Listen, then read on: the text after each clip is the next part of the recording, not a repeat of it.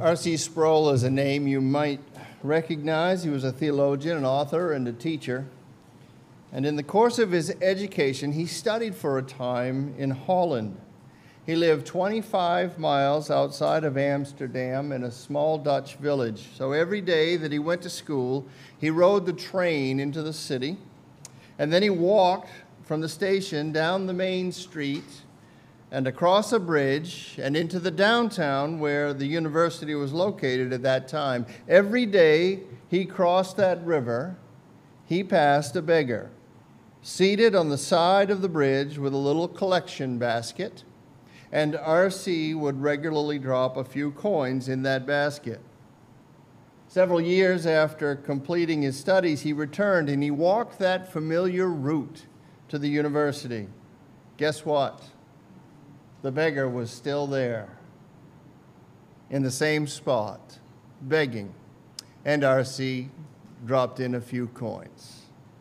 On that trip, he purchased a big picture book of Amsterdam, and as he was going through the pages, he saw a photograph of that bridge, and guess what? In that photo was that beggar, sitting there with his hands out, begging for alms. He was a fixture in that city, as was the lame beggar of Acts three, who we are told was brought daily to beg beside the beautiful gate. And he had likely occupied that spot for most of his life, and really most of the lives of the passers-by. A lot of people seem to know this beggar, or at least know of him, and so it is no wonder that when he is healed miraculously, the healing creates quite a stir. In the first ten verses of Acts chapter three, Luke observes the miracle of this man's healing, and in the remaining verses that we'll be looking at today, he records Peter's explanation. So in Acts chapter three, what we have is a miracle, and then a message. We have a sign, and then we have a sermon. Father, as we open your word, we open our hearts, we open our ears, we open our minds. We ask by the power of your Spirit that you might apply this to our lives, reveal the truth that is here, help us to see it, and more than to know it, help us to obey it where we might. We pray and ask these things in Jesus' name. Amen. So as we pick up our text this morning, the man who was lame from birth is perfectly healed, and he's clinging to his new friends. He's not clinging to them because he needs them to hold him up.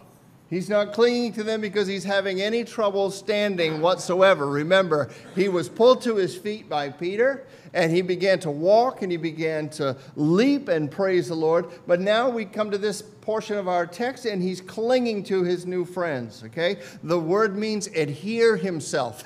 He has adhered himself to these guys that just blessed him beyond measure. After forty years of suffering, he desires to remain with them, is what it means. He wants to participate with them. He doesn't want to let them go. And they are in a place called Solomon's Portico, which is uh, a colonnade area on the east side of the temple. And the multitude of people who had been on their way to temple that day uh, had either heard of, or some of them had personally seen, this miracle. And so the whole place is just a twitter. The whole place is just a buzz. The word has spread to the extent that the crowd is running to get their eyes on this man. Now, when I think of a crowd running, I, I can't help it right now, but the, the, the image that comes to my mind is of, with a bunch of us fellows went to a Gospel Coalition uh, conference in Indianapolis at one point, and prior to the sessions, they would rope off the area that you were supposed to go and sit in, and uh, so people sort of had to stage behind that a little bit. And uh, depending on who the speaker was, would sort of decide how big the crowd was going to be staged behind these ropes, even in Christian circles. Well, that's pathetic, but we are pathetic from time to time. And the, the funny thing about this is that David Platt was on next. And if you've listened to David Platt, he's an incredibly motivating, uh, captivating speaker. He's a great author as well. So David Platt is up to speak. He's next in the queue. And Rob Morang was with us. And since Rob's not here today, I can talk about him. Um, Rob loves David Platt. And Rob wanted to be on the front of the line. He didn't exactly get to the front of the line, but you know, Rob's a pretty big fella. And uh, he's a kind of, an, uh, yeah, he's a force to be reckoned with. Anyway, he got up there to the starting gate. And when the ropes are let go, I mean, I mean, the crowd starts running.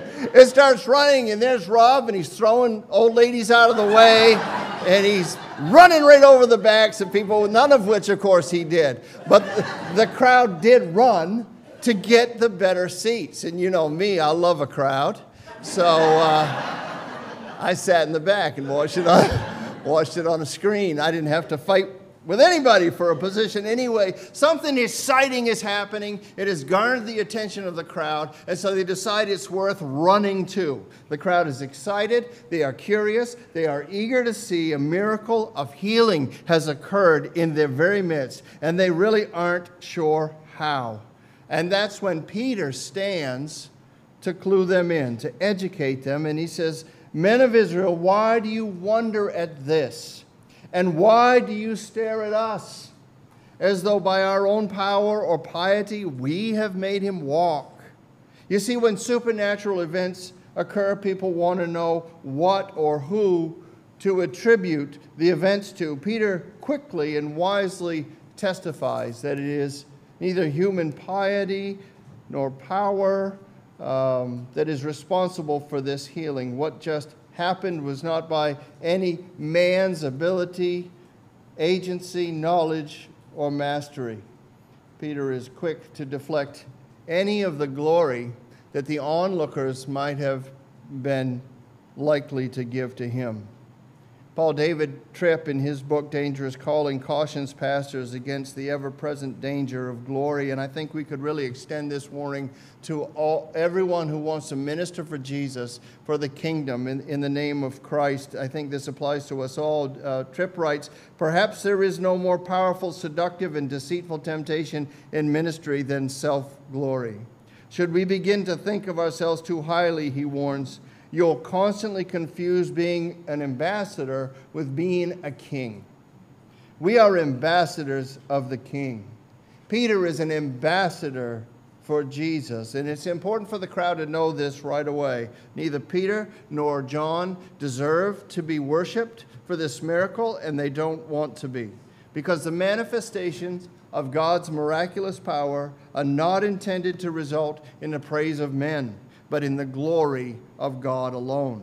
And it is to this end that Peter begins to preach. Verse thirteen, if you're following along, "The God of Abraham, the God of Isaac, the God of Jacob, the God of our fathers, glorified his servant Jesus." A couple of things happening here in this verse. Right away, Peter is sort of uh, uniting himself to his audience. These are his people. These are, this is his countrymen. They, they, they, this is their God that he's talking about. We live in a culture now that wants to bifurcate, that wants to separate, that wants to polarize, that wants to say, well, if you think this and I think that, then we can't even talk about it anymore, right? That's what's happening. And yet Peter is saying, listen, we're talking about this God. You know this God that I'm going to talk to you about. The God of Abraham, the God of Isaac, the God of Jacob, the God of our fathers. Okay? Same God, not a different God. He glorified his servant Jesus. That's how Peter describes Jesus, his servant, right? And that's probably, well, it's partly because Peter knew this to be true from his own experience. He'd spent all this time with Jesus. Years ago, we studied the book of Mark together, where Jesus says that whoever wants to be great must be a servant. If you want to be great in this world, you've got to be willing to serve. And of course, there's the key verse to Mark's gospel, Mark chapter ten, verse forty-five, which I think some of you would remember, might even say it with me. "For even the Son of Man came not to" what? "Be served, but to serve, and to give his life a ransom for many." So Peter knows that Jesus is a servant. And yet there is more to this description, which comes from the scripture that was read earlier, from the Old Testament book of Isaiah, where Isaiah the prophet is looking ahead into the future and predicting the arrival of the Messiah, who will be, and some in that crowd would know this, who would be God's servant. Isaiah fifty-two, verse thirteen, "Behold, my servant shall act wisely. He shall be high and lifted up and shall be exalted." Isaiah fifty-two, fifty-three is talking about Jesus, not only God's servant, but a suffering servant. Isaiah fifty-three, verse eleven, "Out of the anguish of his soul he shall see and be satisfied. By his knowledge shall the righteous one, the righteous one, my servant, make many to be accounted righteous, and he shall bear their iniquity." So what Peter's doing right away, right out of the gate here, is making this about Jesus and tying him to the messianic predictions. This miracle, Peter says, is about Jesus. Why are you looking at us? This miracle is about the servant of God, Jesus, whom God sent. This miracle is about Jesus, whom you delivered over and denied in the presence of Pilate when he decided to release him. But you denied the holy and righteous one. Another messianic appellation there. The, the Messiah will be holy. The Messiah will be righteous. And Peter's saying, you have rejected the one God promised to send, who God did send, and you asked for a murderer to be granted to you, and you killed the author of life.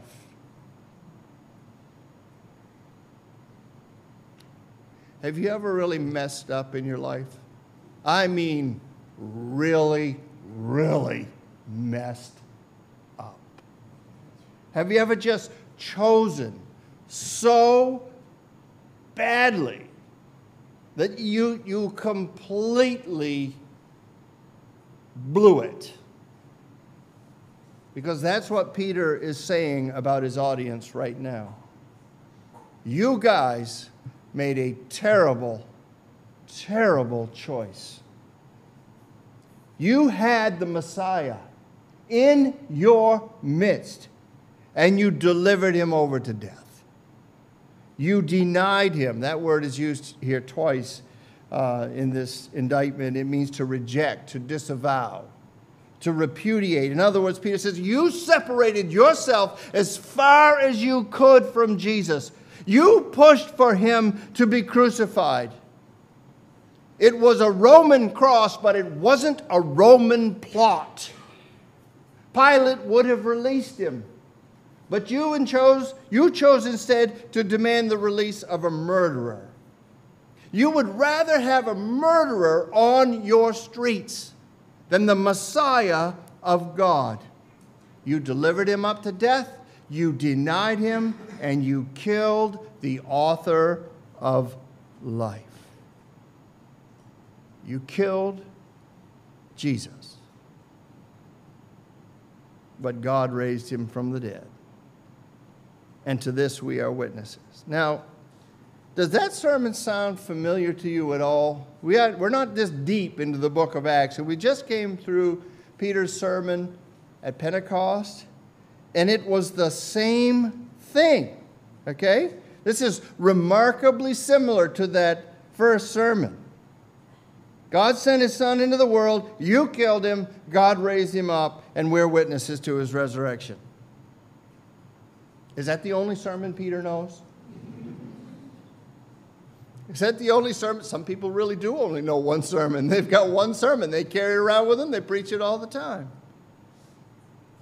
I know I've shared this story with you before, but I think it's kind of kind of a cute one, and it does sort of fit in here. There was a church who called a pastor at one point. They were excited about their new pastor after searching for a long time. They thought he was going to be just the right man for them. And he came into the pulpit, and that first Sunday he delivered a whopper, a beautiful sermon. People loved it. They were excited about it. They talked about it. Oh, my goodness, he was eloquent. The material was so well organized. That was a fantastic sermon. This is just what we need. This is just what we're looking for. Oh, everybody was so happy. Next Sunday comes along. Pastor steps into the pulpit. He preaches a sermon. It happens to be the exact same sermon he preached the week before. Some people, I'm sure, didn't even recognize. But some... we're thinking, well, that sounds familiar, It was good. I mean, it was really good. The material was well organized, and he was eloquent. He presented it nicely. Kind of strange, but that's okay. That's all right. Who knows? Maybe nervous jitters comes week three. Pastor steps in behind the pulpit. He gives his sermon, exact same sermon that he'd given the two weeks prior. Now there's a problem. Maybe, maybe something weird going on. Maybe this isn't our guy. The leaders of the church summon the pastor, and they say, "Pastor, we got to ask you a question. We want to make an observation and ask you a question. We've noticed that you've preached a fine sermon, but that you've preached it three weeks in a row, and we're just wondering, is this the only sermon you know?" And he said, "No, I have plenty of, plenty of sermons." "Well, if you've got plenty of sermons, how come you've preached the same one three weeks in a row?" He says, "Well, uh, I'm going to preach those other sermons after you do something with the first one I preach." Can you imagine that? "Okay, beloved, I'm going to preach on forgiveness until you forgive," right? "I'm going to preach on holiness until you're holy." Oh, my goodness. Because preachers preach, you know, not just to be heard or noticed, not just to inform, and God forbid, not to appease or tickle ears. Preachers preach for change. Preachers preach for transformation. So a proper sermon will hopefully instruct you, yes, and, and prayerfully it will enlighten you on something, but it is not given simply to increase the hearer's knowledge, not just to make you smarter or necessarily more biblically informed. It is given in the hopes that the Word of God will lead to transformation. That the Word of God that you hear will, will pierce your heart by the power of the Spirit, and it will require you to respond. You almost won't be able to help it. It will, it will motivate you to action. Preachers preach for change, and Peter is preaching for change. This is not the only sermon he knows, but it is most definitely the sermon, get this, this is a sermon he's been told to preach. If you have your Bible handy and you want to turn to Luke twenty-four, we're going to go there for just a second.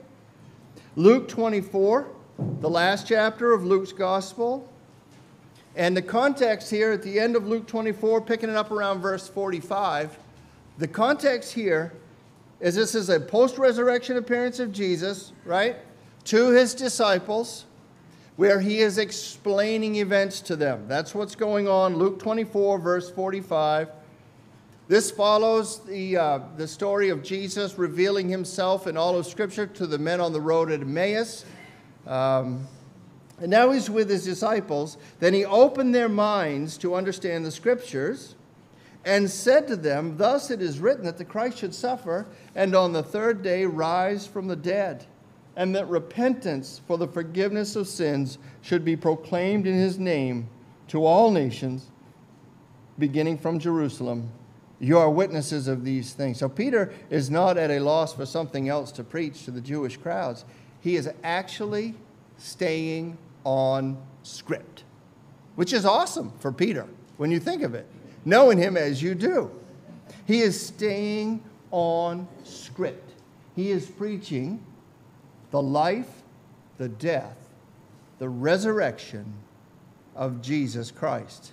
And he is preaching its implications for his hearers, which is to say that Peter is preaching what?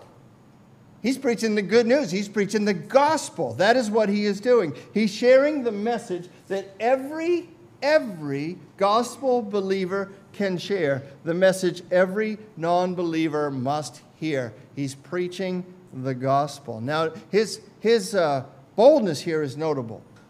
And we might wonder if we would be so bold. Would we be this bold in our witness if we are given this opportunity? Because I think sometimes we Christians are intimidated by this idea of sharing our faith. Or we are confused maybe a little bit about what evangelism really is. When we think of witnessing, we believe that we should be telling our story of conversion to Christ. And, and frankly, some, some don't share their story because they don't find it to be exciting enough. Like the turnaround wasn't radical enough. "Well, I never was an addict. I never went to prison. I never did anything egregious. Didn't rob a bank. I never did any of these things. So when Jesus saved me, it really wasn't a big leap. Well, of course it was. I mean, I know that, right? And you know that. But we, we're worried, well, what if my story is boring? What if, what if I tell my story about how I came to Jesus and people look at me and they shrug their shoulders? Really? Is that it? It's not our story, is it, that we're to tell? I mean, we can work that in, and that's fine. How has Jesus changed your life? What has Jesus done to, to conform you to his image? How have you changed in your pursuit of Christ? We all ought to be able to talk about those sorts of things. But the bottom line is this. When you're called upon to witness, you're not called upon to witness your story, bear witness to your story. You are called to testify to the gospel of Jesus Christ. Okay? That's what evangelism is. Evangelism is, is to present a specific message. That is the gospel, the good news of salvation in Jesus, to a specific people, lost men and women, children, in the power of the Holy Spirit. You can be as eloquent, articulate, uh, salient, uh, lovely a speaker as you wish. If the Spirit's not with you, it's for naught. With a specific purpose, which is to get people to repent and believe and be saved to God's glory. That's what evangelism is, and that's exactly what we are called to do in the process of making disciples. And this is exactly what Peter is doing on Solomon's Portico. Now, let me make this a little bit more practical, and then we'll move on, because all of that really wasn't in here. Um, how will you introduce Jesus into the conversations you're having with unbelievers? Let's just start there. If we are to preach the gospel, we must be talking about Jesus. So just think about that, if you would. Let me plant that seed to say, how can I get this conversation round to Jesus? We'll talk about the weather. We'll talk about that awesome restaurant we just went to. Talk about the Patriots all day long. How will I get it around to Jesus? Because you see how fast Peter has done this twice, right? Chapter two, chapter three, he doesn't waste any time. This is all about Jesus. So he shifts the spotlight for this miracle away from himself and his friend John, and he ties it squarely to the Christ. Verse sixteen, in his name, by faith in his name, has made this man strong, whom you see and know, and the faith that is through Jesus has given the man this perfect health in the presence of you all. If you want to know how this man came to walk, Peter says, after being crippled all these years, he was healed by the faith that is through Jesus. Jesus filled Peter and John with faith that he wanted this man to be healed, which is to say to that audience, the one you rejected, the one you crucified, is risen and is alive and is still doing miracles. Verse seventeen, and now, brothers, I know that you acted in ignorance, as did also your rulers. They acted in ignorance. Peter concedes that. Ignorance, though, of what? If you look down to verse twenty-two and following, you find at least a partial answer. Ignorance of their own scriptures. Moses predicted this, Peter says. Samuel spoke of it. All the prophets who came after him proclaimed these days. But you missed it. You didn't know it. You didn't pay attention to it. You're ignorant. In the kindest sense of the word, they're ignorant. They just don't, they don't, they don't know. And yet we know that this is true, don't we? That ignorance is no excuse. People are still going to be responsible to God for how they live, how they behave, how they choose, regardless of what they do or do not know or recognize about the plans of God that are unfolding right in front of them, okay? People are still going to be held responsible. These, these guys might have been ignorant, but they're also still guilty, as all of us are guilty. in the death of Jesus. Because all of us contribute to the sin that he paid for on the cross. The immediate audience that Peter was addressing contained individuals who'd literally been there when Jesus was killed. At least that's very likely. So his rebuke would have been pretty sharp to them. They would have received it that way, I'm sure. But all of humanity is culpable for Calvary. For all have sinned and fall short of the glory of God. Jesus is the Lamb of God who takes away what? The sin of the world. All of us. The crowd didn't grasp what was taking place in the events that led to Jesus' death, so Peter states it plainly, verse eighteen, but what God foretold by the mouth of all the prophets, that his Christ would suffer, he thus fulfilled. See, beloved, what you're seeing now is simply the fulfillment of the Scriptures of which you are ignorant. And even though you are ignorant, you are still guilty. And Peter wants them to feel the weight of that guilt.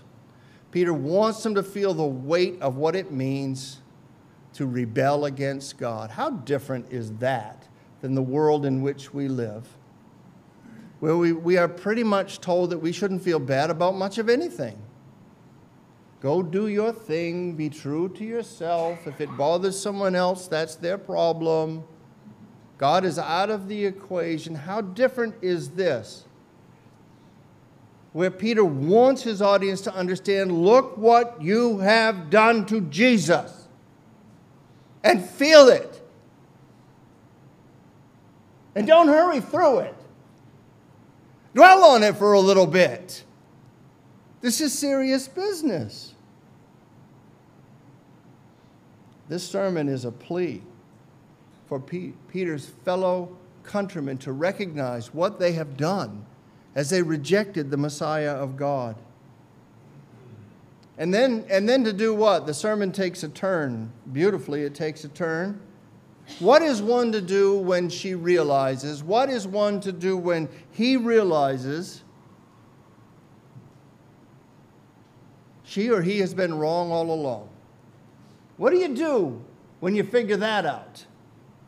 What do you do when you, when you come to believe and understand? Finally, I have acted sinfully. I have been disobedient. I have not honored God with the life that he gave me. Verse nineteen, the answer, repent therefore and turn back. Which is as simple as saying it this way, friend, if you're on the wrong road, for crying out loud, turn around. That's what it is. If you're on the wrong road, turn around. Repentance is to turn. I had the great privilege, and I mean this, this past week of, of going to Baptist Youth Camp, Schmunchkin Camp. I do not qualify for Schmunchkin Camp, but thank God I have two grandsons who do. And so we spent a couple days at Baptist Youth Camp, and uh, it was awesome. It was great. And on one of those option periods where you kind of get to choose what you want to do, I took my grandson Blair, and we went for a walk because he likes to explore. He likes he likes to be in a, he's an adventurer. And uh, his other cousin likes to be busy in different ways. So Liz and I have successfully employed the divide and conquer strategy for a while. I took Blair, we went to the woods. Now this Acts trail is um, named after the model of prayer, adoration, confession, thanksgiving, supplication. Gives you opportunities to pause at different times by the lake if you so desire, sit and, and say a prayer of adoration to God, a prayer of confession to God, a prayer of thanks to God, a prayer to ask for your needs to be met. And it just winds along the, the edge of the water, which is perfect for a young man who's not really interested in the Acts model, but just wants to play. And so I would walk, and Blair would go off on one side or another, and I would keep walking, and eventually he would find out that I wasn't with him, and he'd run down the trail and catch up, and he'd go somewhere else, all the same thing. I hadn't been deep down this trail in my life. I knew it was there, and I've walked that property many times, but not on this particular trail now that's actually a trail. It turns upward, and there's good signs there. But something about six-year-olds, they don't necessarily always read the signs. And so I, I started up the trail, which I know is going to just loop me back into the field on, at Baptist Youth Camp. And the reason I know that is it says B Y C. And so Blair says to me, where does this, where does this go? I said, well, I'm not exactly sure. Now, that's not a fib. I, I, didn't, I knew it was going to come around, but I didn't know where. I am not sure. Well, have you been on this trail before? Um, no. And he said, I'm going back.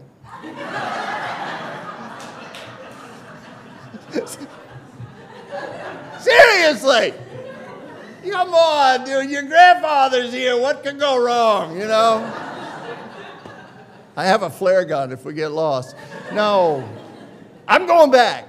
And I'm like, whoa, whoa, whoa, whoa, wait, just let, let's just give it a few minutes, okay? Let's keep going down this trail. And if we see something familiar in the next five minutes, we're good. And if we don't, we can turn back. Are you comfortable with that? Yeah, okay. Phew. But anyway, what I got off of that was, that's pretty insightful for a six-year-old. To all of a sudden go, I don't know where I am. And I don't know if I'm on the right trail, but I know where I came from. I'm going to go get back on the right trail. Repentance is really turning and going back. We're turning and going in a different direction.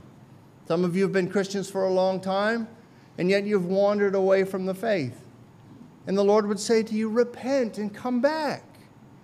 Some of you have never turned your life around, never given your life to Jesus Christ, and you're just going In, in a direction that you choose or the path that you want, and yet you're starting to feel, maybe I'm not on the right trail. Turn around. I got to ask you this morning, are you walking the path of godliness in this life? Are you traveling? Do you know for sure that you're traveling in God's way? And if you're not, then the Bible's advice here is to repent, which means have a change of heart that leads to a change of direction. And I ask you, if you think, well, maybe that should apply to me today, what would keep you from doing it? William Mason has said, if we put off repentance another day, we have a day more to repent of and a day less to repent in. D. L. Moody sharpens the point, saying, if God's today be too soon for thy repentance, thy tomorrow may be too late for God's acceptance. If you are convicted that you are going in the wrong direction in relationship to God, if you are sensing a need to change in your life, do not delay. Because God is willing to forgive. Whatever transgressions you have committed, God is willing to wipe away your sin. In his devotional, Donald McKim notes this, that God is more willing to forgive than we are to confess. Well, I read that, you know, the, the devotional is called... Uh, Coffee with Calvin. Yeah, anybody wants coffee with John Calvin? It's uh, Donald McKim Kim devotional, but I read that and I thought, ouch. God is more willing to forgive than we are to confess. Yet when we are willing to confess, to turn from wrong, John Vianney writes, God will pardon a repentant sinner more quickly than a mother would snatch her child out of the fire. That's how fast God will snatch you, if you will confess and if you will turn to him. Repent and turn back, Peter tells the crowd. And then he tells them why they should, that your sins may be blotted out. And that word uh, translated blotted, it means wiped away. So Tony Merida um, wrote a commentary on Acts, and he brings this passage into our day by asking the reader to envision his or her sins all listed on a dry erase board. So all your transgressions, your iniquities, your failings, your shortcomings listed on a dry erase board. That's a big board, isn't it, brother? Big board, sister. Now imagine, he says, sitting there pondering the weight of your sin record, the certainty of coming judgment without having any hope of changing your sad reality. But then, when you feel eaten by shame and fear, someone marches in and forever wipes that record of your wrongs off that board. and declares you innocent. This is what it means to turn to God, to put one's trust in Jesus. On the cross, he wiped out our wrongs. We have no guilt before God. There is no condemnation coming our way. Well, there's lots more I plan to say. Prayerfully next week I'll get to it, but this seems like a good place for us to end. Let's sing a couple of songs.